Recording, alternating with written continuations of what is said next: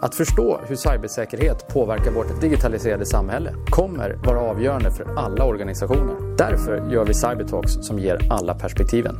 Jag heter Rolf Rosenvinge. Välkommen! I veckans avsnitt av Cybertalks träffar Rolf Annika Avén, ansvarig cyberförsvar på SOFF. I avsnittet pratar de bland annat om samverkan mellan det privata näringslivet och det offentliga, men också om kompetensförsörjning och hur komplext det är att försvara Sverige på cyberarenan. Hej och välkomna till dagens avsnitt av Cybertalks. Eh, idag har jag med mig Annika Avén eh, som är ansvarig cyberförsvar på SOFF. Välkommen! Tack så mycket. Du, eh, det här är en diskussion som jag har sett fram emot. Jag har i podden vid ett flertal tillfällen pratat om så privat och offentlig samverkan och hur vi får igång ett samtal som är, är bredare och involverar många. Och det är ju en av de sakerna som ni gör. Eh, och det ska vi eh, prata mer om, men kanske först en introduktion till dig och eh, liksom vad är det för roll du har och bakgrund och, och varför sitter du där du gör idag? Absolut. Jag eh, är som sagt jag är ansvarig för cyberförsvarsområdet på SOFF och har varit det i snart fyra år. Eh, det är en, som för många andra så är det lite av en slump att jag hamnade där jag gjorde. Men eh, jag har en bakgrund som statsvetare från Försvarshögskolan. Jag har alltid varit väldigt intresserad av internationella relationer och konflikthantering.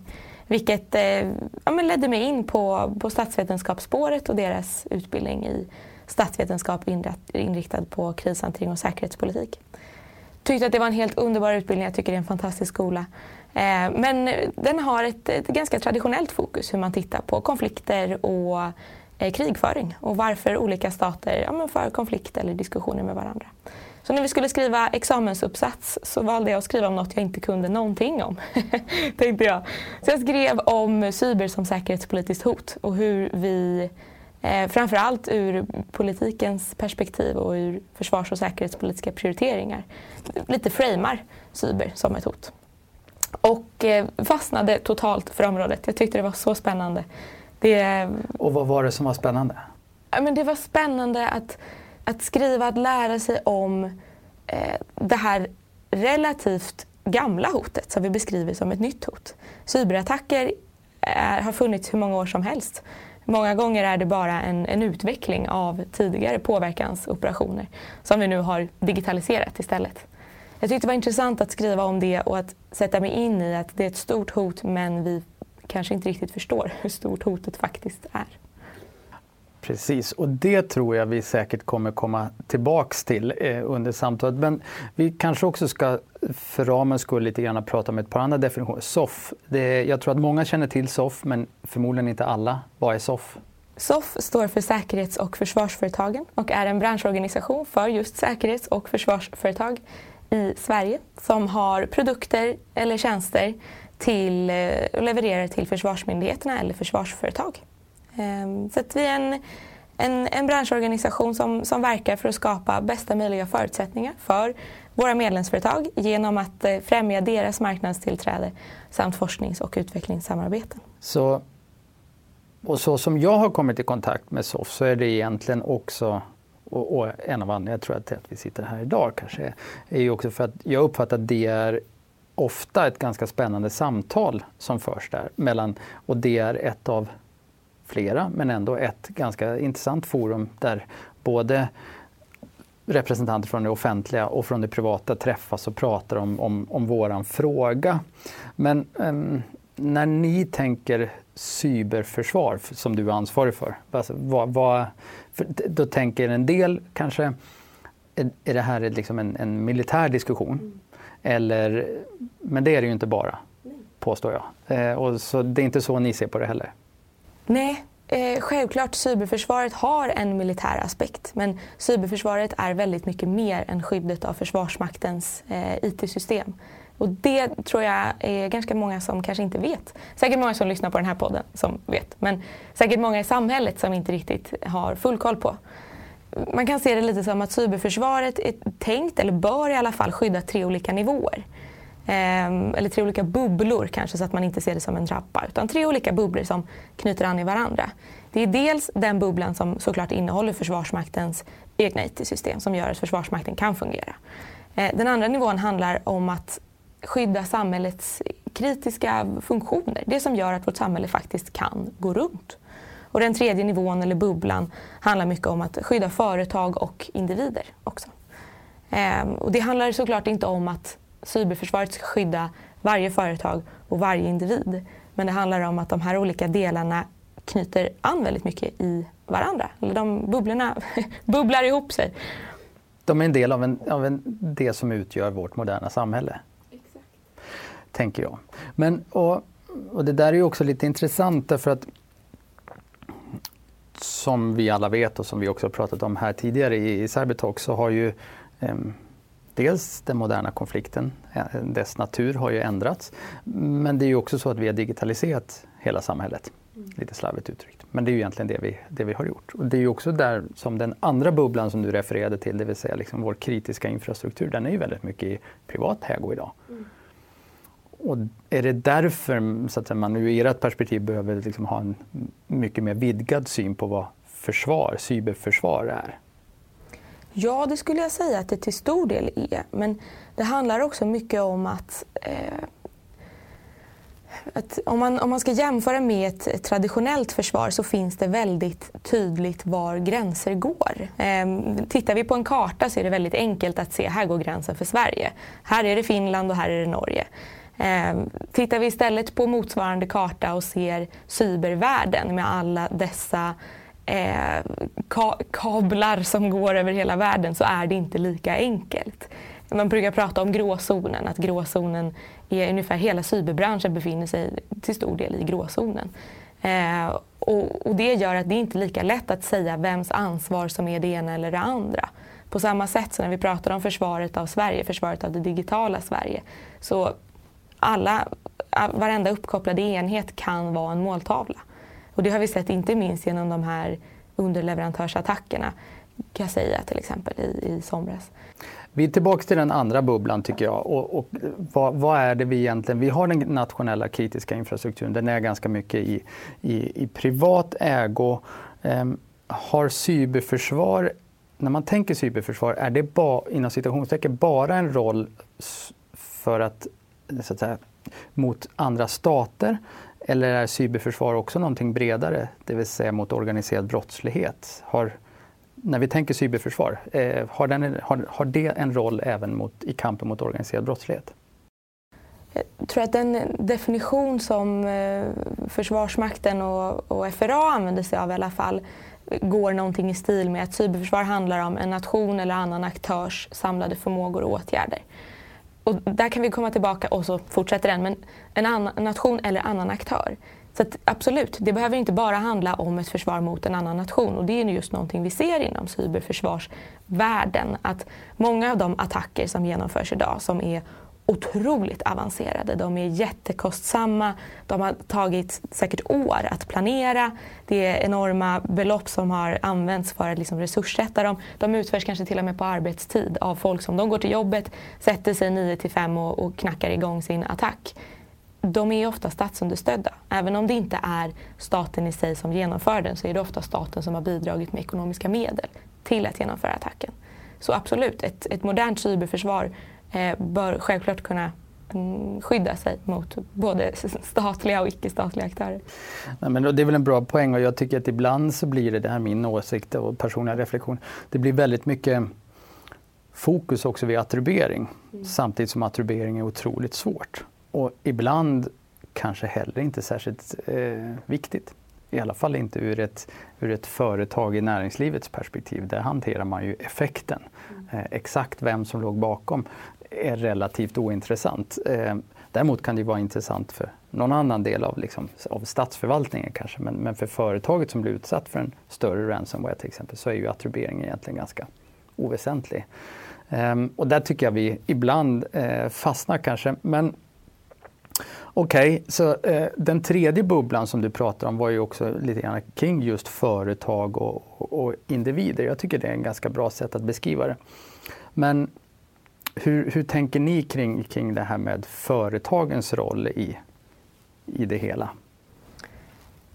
vi var inne på det tidigare, men en stor del av Sveriges kritiska infrastruktur både ägs, driftas och utvecklas av företag i Sverige.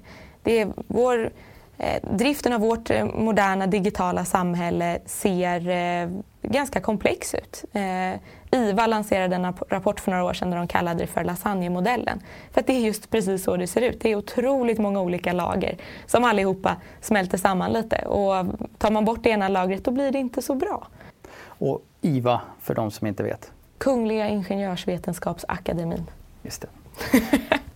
Nej, men det är bra. Ehm, och om vi då har den situationen och vi har de här lagren eller bubblorna eller hur vi väljer att eh, liksom, göra en tankemodell av det. Så vi var inne på lite, vi drack kaffe innan här, så pratade vi om hur digitaliserade vi är och sen så å andra sidan så har vi kanske inte riktigt tänkt med då, cybersäkerhetsmässigt och deltat där är ju risk på något sätt. Hur, kom, hur ska vi komma ikapp? Jag hoppas att vi kan komma ikapp men, eh, och optimisten i mig säger att vi kan det. Det jag tror vi behöver göra är att börja prioritera säkerhet på flera olika nivåer i ett väldigt mycket raskare tempo än vi har gjort tidigare. Regeringen säger ofta att Sverige ska vara den mest digitaliserade nationen i världen. Och det är ju en fantastisk ambition. Men när vi har den, det avståndet mellan cybersäkerhet och digitalisering som vi har idag, då måste ambitionen ligga lite mer på säkerhetsaspekterna. Och det handlar allt ifrån att vi behöver komma ut och utbilda mer. Alltså både i form av att gemene man behöver veta varför det är viktigt att ha en, en säker cybersäkerhet på min lilla kammare. Varför jag behöver tänka på att skydda mina verksamheter. Upp till att ja, självklart det finns väldigt mycket företag som kanske inte heller vet varför de behöver ha en säker cybersäkerhet runt sin verksamhet. Till att vi behöver ha det på en, en nationell nivå. Så det finns ett, ett hopp om att vi i alla fall eh, tar tag i den, det strecket som är lite lägre där säkerheten ligger innan vi skjuter iväg med digitaliseringen ännu mer. Och det har vi förutsättningarna för. Sverige är en sån otroligt... Vi, det, vi säger ju att Sverige är en IT-nation och det har väl cirkulerat lite artiklar här på senaste tiden också att ja det är vi såklart och Spotify och, och Skype var fantastiskt men nu får vi steppa upp lite igen. Och det kan vi, vi har förutsättningarna. Och jag tror att i senaste Bloombergs innovationsindex så fick Sverige plats fem på mest innovativa, eh, det femte mest innovativa nationen i världen. Och, och där är vi duktiga, både inom, ja, men inom alla möjliga områden men framför allt inom cyber-IT-området. Så att om vi bara kan kombinera de här ambitionerna att bli ännu bättre och vår innovationsmässiga potential inom cyberområdet så är det bara framgång som kan vänta. Precis, för det där tycker jag är en, en, också en spännande diskussion. Ehm, jag tänker att de flesta samhällen som ska reagera inför en risk eller ett hot ehm, tenderar att ofta välja lagstiftningsspåret. Det, det, det är ju liksom så vi bygger, eh, bygger landet med, med lag. Ehm, så det skulle kunna vara en strategi. Alltså ska, är det, och är det min fråga egentligen, är, tror du att är det rätt sätt? Ska vi ha en ännu mer extensiv säkerhetsskyddslagstiftning som, som inkluderar betydligt fler företag eh, och, och börja ställa samma typ av krav? Är, är, det, är det en väg eller rätt väg att gå eller finns det, vad är alternativen? Det är ju många länder som går lagstiftningsvägen och certifieringar och, och standarder kan jag Vågar mig på att säga att cyberbranschen är exceptionell inom. Det kan man bara titta när man scrollar folk på LinkedIn. Att oj vad mycket certifieringar alla har. Men, så att, och det är en väg som många går. Och jag tror att just cybervärlden har varit lite svår att reglera för att man har inte riktigt haft så mycket att jämföra med. Man har inte sett de här tydligare gränserna som man har när man eh, tittar på kanske en, en fysisk värld på ett annat sätt. Eh, och det sker just nu, inte minst genom cybersäkerhetsakten och eh, CMMC som är en, en, stor certifieringsordning i USA som implementeras just nu. Eh, det man pratar ofta om är att nu när många olika länder skapar de här nya certifieringarna, man tittar mycket på EU-nivå, hur får vi de här att, att lira med varandra så att säga? Eller kommer det istället leda till att varenda företag behöver Eh, certifiera sig och anpassa sig efter olika regleringar varje gång ett nytt eh, land kommer på fråga. Eh, och det kommer bli en otrolig utmaning. Så att, absolut, det finns en väg att gå som är att, att reglera mer men jag tror att det viktiga är också att förklara varför man gör det. Vi får inte fastna i något där vi bara reglerar för att ja, men andra gör ju det. Och att det är klart att Sverige måste ha vår egna, vårt egna regelverk. Eh, utan många gånger kan vi nog göra det gemensamt och många gånger får vi nog tänka till. Ja, men vilken nivå är det viktigt att det ligger på? Så att vi inte gör det eh, ja, Sverige är ju duktiga på att ha en, en, hög, hög nivå när vi ska reglera och certifiera saker och ting. Och det är ju något vi ska vara stolta för. Men det får ju heller inte bli så högt att det blir bara krångligt och ingen känner att det här är värt det. Nej, och det, är väl, det är väl en av utmaningarna. Jag tycker, och med en av de första grejerna som du pratade om också, det här med, som jag tycker är en bra jämförelse, att en, en för mig i alla fall, avgörande skillnad med cyberarenan är att den följer inte traditionella geografiska gränser. Ett stort svenskt tillverkande bolag har förmodligen idag, även om huvudkontoret är kanske i Stockholm, eh, så har man operations i över 100 länder. Man kanske har tillverkning i 30 länder. Så, så det finns inte den där kopplingen. Och här, här kan jag se en fundering eller utmaning eller vad man väljer att kalla det. Väldigt mycket till exempel säkerhetsskyddslagstiftning är ju, den är ju nationell. Den handlar ju om att skydda AB Sverige. Men om det är företaget som då blir en scope för det har verksamhet i Tyskland eller i Kina eller i Singapore eller var som helst, Brasilien. Hur, hur, hur hanterar vi då det? Och det är där någonstans jag funderar, finns det Finns det alternativ? Jag tror absolut också att lagstiftning är en del av det för att det lägger någon slags en ambitionsnivå. Men finns det alternativ till lagstiftning eller komplement kanske? Självklart. Jag tror många gånger så, eh, som sagt, jag kanske, är, jag kanske är lite naiv i det jag tänker, men jag tror många gånger så handlar det om att personer och företag i just den här branschen, de vill skydda Sverige. De har startat sitt företag, de driver sin verksamhet för att de ser ett, ett hopp om att här kan vi få ett, ett säkert samhälle.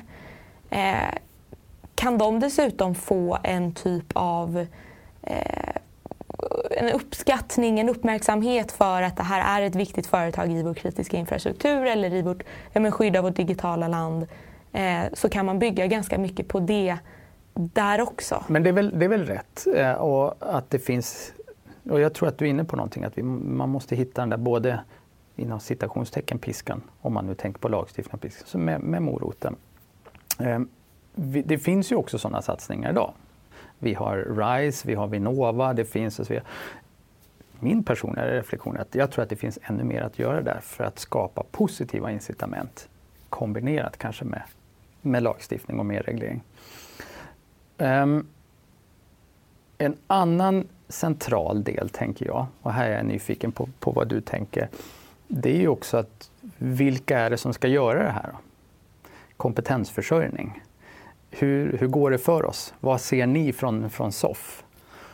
Hur går det för Sverige och vår kompetensförsörjning? Ja, och är det ett sådant stort problem som jag tänker att det faktiskt är?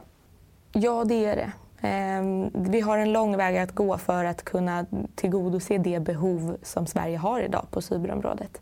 Däremot så kan jag tycka att det som är hoppet i det hela är att för när man tittar på kompetensförsörjning så finns det flera olika delar av det. Det är dels rena utbildningar men en stor del av det handlar också om bilden av branschen, viljan av att jobba med de här frågorna. Och den sidan tycker jag blir, eh, den har vuxit den senaste tiden. Fler och fler söker sig till cyberbranschen och det är positivt. Så där, där är vi på god väg. Sen den andra delen är som sagt det här med utbildningar och att vi har inte riktigt de typ av utbildningar och kanske verktygen som kan förse hela AB Sverige med den typ av kompetens som behövs. Och det handlar om utbildningar på alla olika nivåer. Det är dels så att vi saknar en, en utbildning som, som är rent eh, IT-säkerhetstekniskt mässig. Som, som någon som, ja, men jag ska vara ansvarig för att knacka kod och bygga system. Den typen av utbildningar. Vi behöver fler sådana utbildningar. Vi behöver också fler utbildningar som rör sig inom området av, men det kanske är en ekonom eller en statsvetare som ska tänka strategiskt och långsiktigt men även behöver ha de här riskperspektiven hos sig. Men de typ av valbara utbildningarna i sådana eh, större utbildningspaket vore fantastiskt. Och det sista är väl att vi behöver också den typ av utbildning som eh, kan användas för personer som eh, Eh, eller vi behöver även den typ av utbildning för de personerna som ska förklara de här tekniskt komplexa problemen för till exempel ledningsgruppen. Eh, det är ju ett sånt eh, klassiskt uttryck nu att många säger ja men CIO måste upp i ledningsgruppen och de här personerna som ansvarar för cybersäkerheten får inte sitta kvar i källaren och ingen vet vem de är. Nej, men om den här CIO eller om den här personen som har suttit i källaren ska upp i ledningsgruppen, då måste den personen ha förutsättningarna och hjälpen att faktiskt kunna förklara på ett sätt så alla förstår. För annars landar vi i alla fall i att det pratas olika språk. Det är ett sånt otroligt fikonspråk i cyberbranschen. Jag har, det är så mycket förkortningar. Och kan vi inte förklara dem då kommer vi aldrig komma fram med våra budskap heller. Och det, där, det där tror jag är en jätteviktig poäng som du gör och, och, och också någonting som ju är återkommande egentligen här i Cybertalks. Och faktiskt en av också huvudanledningarna till varför Cybertalks finns eh, överhuvudtaget, det är ju någonstans att bedriva ett kontinuerligt samtal om vår fråga och hitta nycklar, förklaringsmodeller, eh, insikter som man kan ta med sig. För jag tror att du är på någonting som är superviktigt. Att vi som bransch och vi som practitioners, jag brukar använda det uttrycket, det är vi som har ansvaret att förklara så att mottagaren förstår. Sen eh, ledande befattningshavare har ju också ett ansvar att nyfiket intressera sig och ställa frågorna. Men, men förklaringsansvaret ligger i första hand på oss. Och jag tror att det finns mycket att göra där och absolut kring att hitta de här tankmodellerna som man kan förmedla som, som funkar. Ehm, det tror jag är en, eh, en bra poäng. Du, när jag har gäster här så brukar jag också alltid passa på att fråga om trendspaningar. Jag tycker det är spännande att höra vad, vad, vad andra går omkring och tänker på. Eh, vad går du omkring och tänker på? Vi har varit inne på det lite, men en trend som jag verkligen ser just nu är att nya regelverk, det är, det är trendigt med nya regelverk. Och vi var inne på att absolut, det finns en fördel med att reglera mer, men jag tror också att vi, vi behöver pausa lite och se varför gör vi det. Eh, en annan trend som jag ser nu är att vi och det, det, är positivt. Vi rör oss mer och mer mot varandra från privat och offentlig sida i att vi vill föra en dialog med varandra.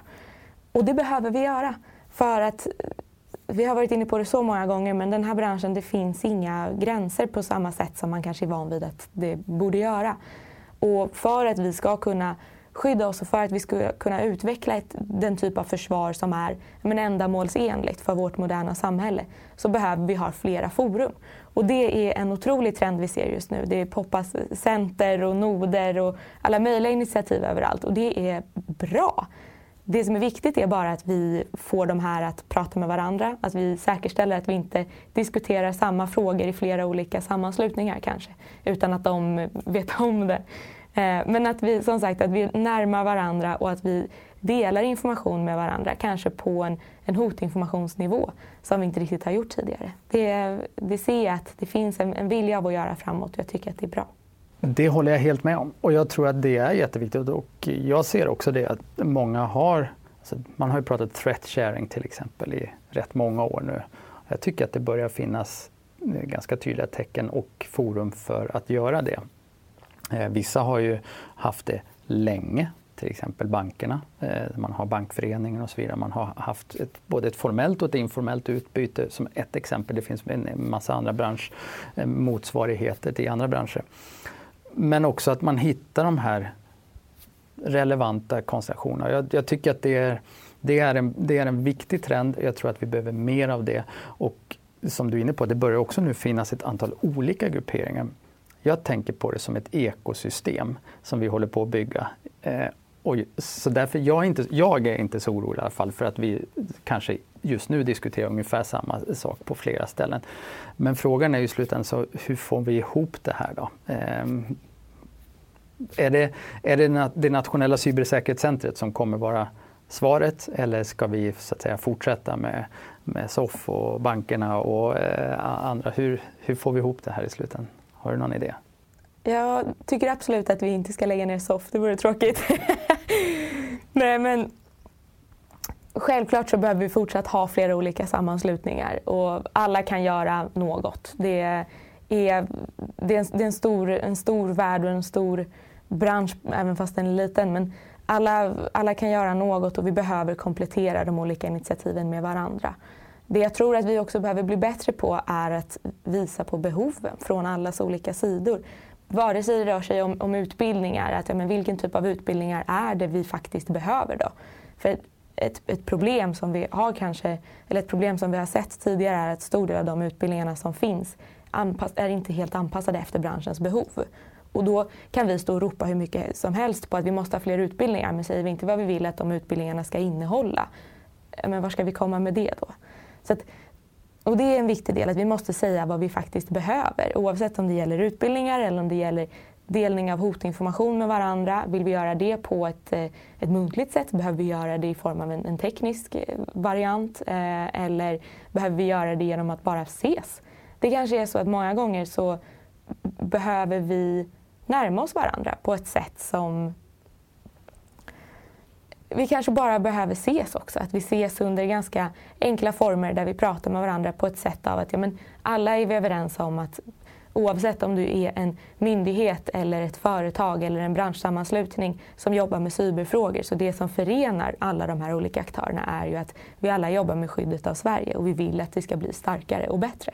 Ja, men om vi då ses under ett enkelt samtal och försöker komma på idéer, då kommer vi komma på idéer. Och om vi dessutom blandar upp den här gruppen med lite olika personer i olika befattningar. Vi har både en, en, en humanist, en statsvetare, en kommunikatör, en jurist och en IT-säkerhetstekniker. Då kommer vi komma på massa olika bra idéer. Prestigelös samverkan alltså. det är bra.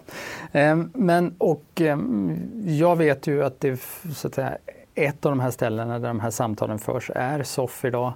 Alltså, hur funkar det? Kan, eh, kan, kan ett företag bli medlem? Kan en organisation bli medlem? Hur, hur, om man skulle vilja vara med i det här samtalet då? Då kan man vara med på flera olika sätt. Ehm, man kan dels vara med som medlem men mycket av det vi gör är även öppet för icke-medlemmar kan jag säga. Men eftersom våra medlemmar är företag inom säkerhets och försvarsbranschen så är man en myndighet eller en högskola som tycker det här är kul, jag vill också vara med och prata mer, så varmt välkommen. Vi gör mycket seminarier och aktiviteter där cyberförsvarsdagen är ett exempel som är en av våra kanske främsta aktiviteter inom cyberområdet för att vara just den här mötesplatsen. Det är en konferens som vi arrangerar tillsammans med eh, FRA, Försvarsmakten och MSB och har gjort i ett antal år. För att vara en enkel mötesplats där vi belyser dagens och framtida hot, möjligheter och utmaningar inom cyberområdet. Och sen titta på vad, vad kan vi göra för att försöka åtgärda dem? Vad har vi för idéer framåt? Och där vi verkligen vill belysa det här ekosystemet eller bubblorna, kedjan av att det är flera olika aktörer som är viktiga för skyddet av vårt digitala Sverige. Och de här aktörerna är nu samlade för att försöka komma med nya idéer framåt. Och cyberförsvarsdagen, har ni någon, nu är ju pandemin i alla fall i ett läge där vi faktiskt kan börja ses igen. Finns det någon ny eh, planerad? Självklart. När då? Februari 2022. Vi håller alla tummarna för att det ska gå att genomföra, men det tror jag. Det låter bra. För de som inte har besökt eh, den här typen av tillställningar så rekommenderas. Det är ett ganska spännande eh, klientel och ett ganska spännande samtal. Kul att höra. Tiden går också jättefort. Vi brukar alltid också passa på att fråga gästen om de har någonting, en bok, en podcast, en film eller någonting annat som har informerat eller inspirerat. Och jag eh, tänker att du har säkert med något spännande till oss idag också. Jag har en favoritbok som jag eh, inte lyckats ersätta med någon annan favoritbok hittills.